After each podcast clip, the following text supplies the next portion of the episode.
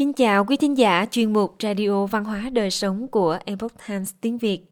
Hôm nay, chúng tôi hân hạnh gửi đến quý vị bài viết có nhan đề Tam Tự Kinh, đọc sách luận bút, phần 28, câu chuyện Lương Vũ Đế.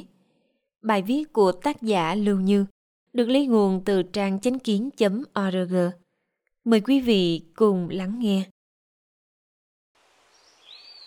Âm Hán Việt Tống Tề Kế, Lương Trần Thừa Vì Nam Triều, Đô Kim Lăng Bắc Nguyên Ngụy Phần Đông Tây, Vũ Văn Chu Giữ Cao Tề, Tạm dịch, Tống Tề kế tục, Lương Trần kế thừa, Làm thành Nam Triều, Đặt đô Kim Lăng Bắc Triều vốn là Ngụy, Chia ra Đông Tây Tây Vũ Văn Chu và Đông Cao Tề.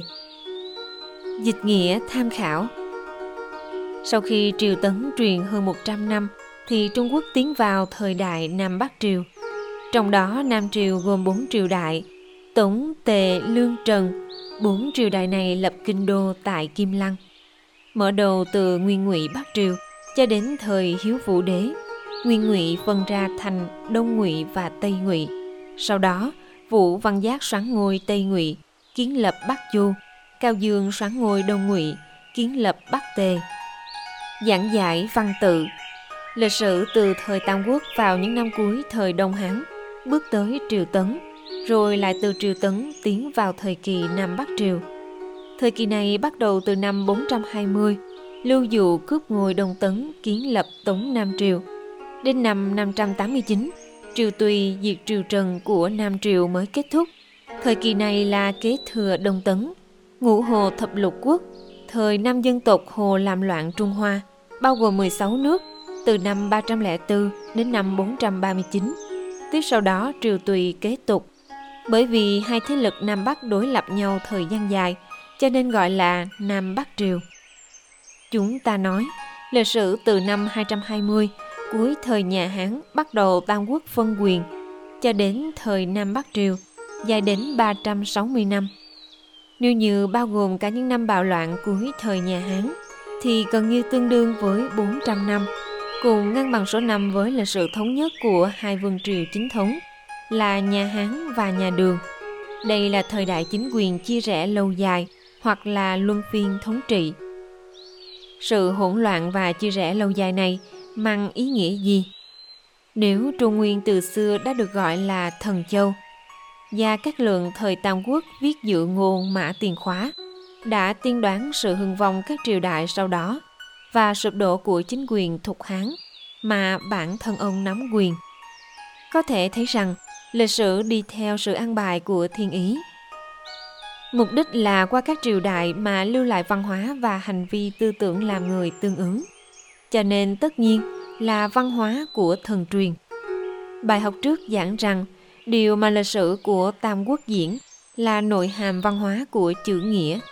Đương nhiên lòng nhân đức và phong thái đạo đức của bậc quân vương thời cổ đại về chiêu hiền đại sĩ của Lưu Bị vẫn không thay đổi. Điều đó giống như một sự tổng kết về văn hóa nho gia. Sau đó sẽ bắt đầu đặt định văn hóa Phật gia. Nhìn lại thời Xuân Thu Chiến Quốc, những năm cuối nhà Chu, cũng trải qua hàng trăm năm chia rẽ và hỗn loạn. Nhưng cũng chính vì vậy mà đã xuất hiện những tư tưởng của Bách gia chư tử, lấy nho gia và đạo gia làm đầu để tổng kết văn hóa thượng cổ, xác lập địa vị chính thống của nho gia là tư tưởng chỉ đạo để làm người trong nhân thế. Đạo gia tồn tại lúc ẩn lúc hiện là vì để tu hành và phụng thiên ý, trợ giúp sức lực và trí tuệ để thay đổi các triều đại. Bởi vậy khi lịch sử lại bước sang một thời đại chia rẽ, kéo dài 400 năm, tất nhiên có ý nghĩa của nó. Từ thời Tam Quốc, vì để diễn dịch chữ nghĩa là để tổng kết văn hóa nho gia, lưu lại tư tưởng nhân nghĩa. Song một tư tưởng khác cũng được định sẵn, tư tưởng Phật gia. Sẽ bắt đầu du nhập vào Trung Quốc một cách toàn diện, vì thế mà tiếp đó đã tạo nên một triều đường đại thống nhất.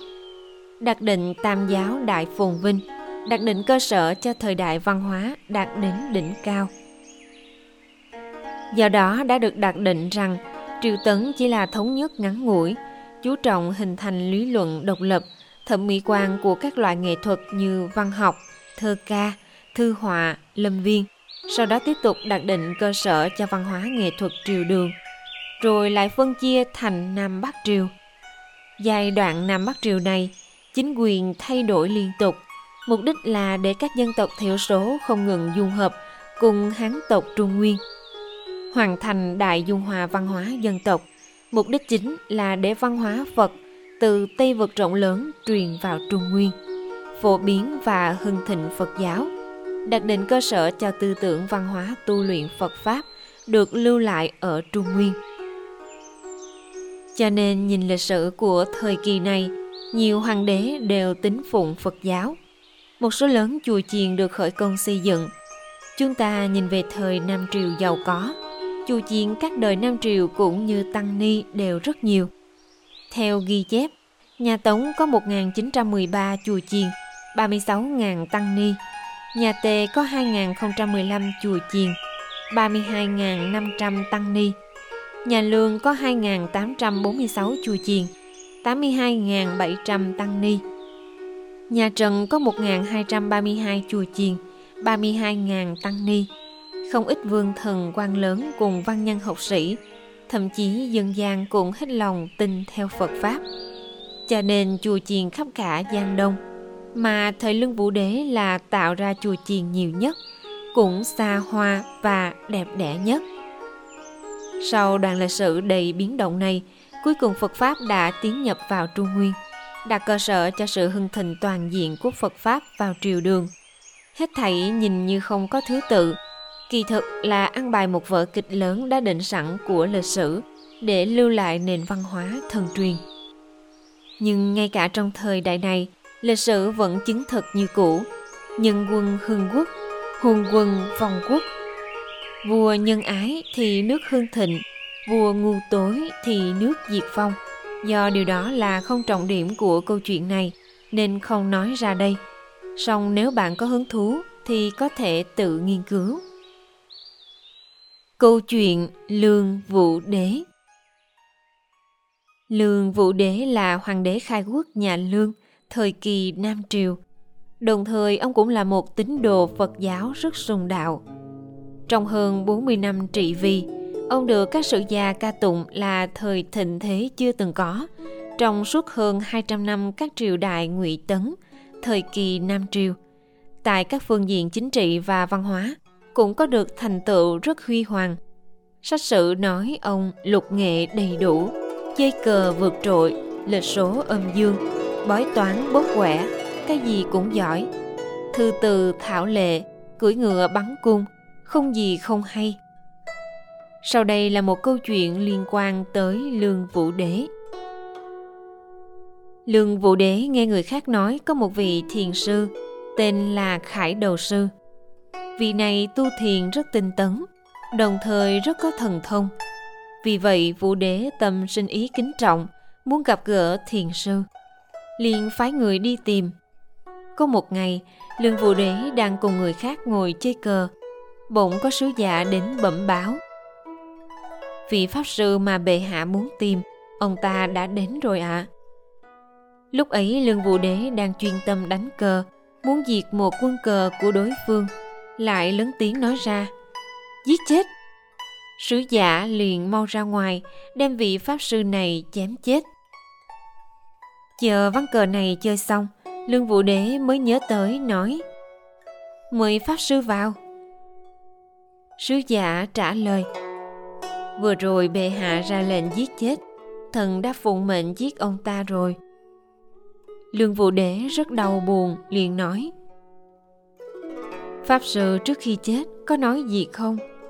Sứ giả nói. Pháp sư nói, bần tăng vô tội, chỉ là do ta trước đây có một đời là nông dân. Lúc dùng thuổng sắt đào đất đã giết nhầm một con dung hoàng thượng đường thời chính là con dung ấy cho nên bây giờ ta bị cái báo ứng này lương vũ đế nghe xong nước mắt chảy xuống hối hận không thôi câu chuyện này là để nói cho người đời sau rằng nhân quả báo ứng mà Phật Pháp giảng là điều thực sự tồn tại. Con người không thể tùy ý giết hại sinh mệnh. Thiện ác hữu báo là thiên lý. Vô luận là người nào, thân phận nào, đều phải tự gánh chịu quả báo từ việc làm thiện ác của mình. Thiện nhân thiện báo, ác nhân ác báo đã khởi lên tác dụng khuyến thiện.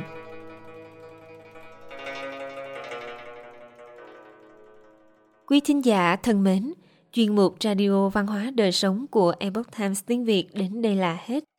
Để đọc các bài viết khác của chúng tôi, quý vị có thể truy cập vào trang web epochtimesviet.com. Cảm ơn quý vị đã lắng nghe, quan tâm và đăng ký kênh. Xin chào tạm biệt và hẹn gặp lại quý vị trong chương trình lần sau. Kính chúc mọi điều bình an và tốt lành đến quý vị cùng người thân.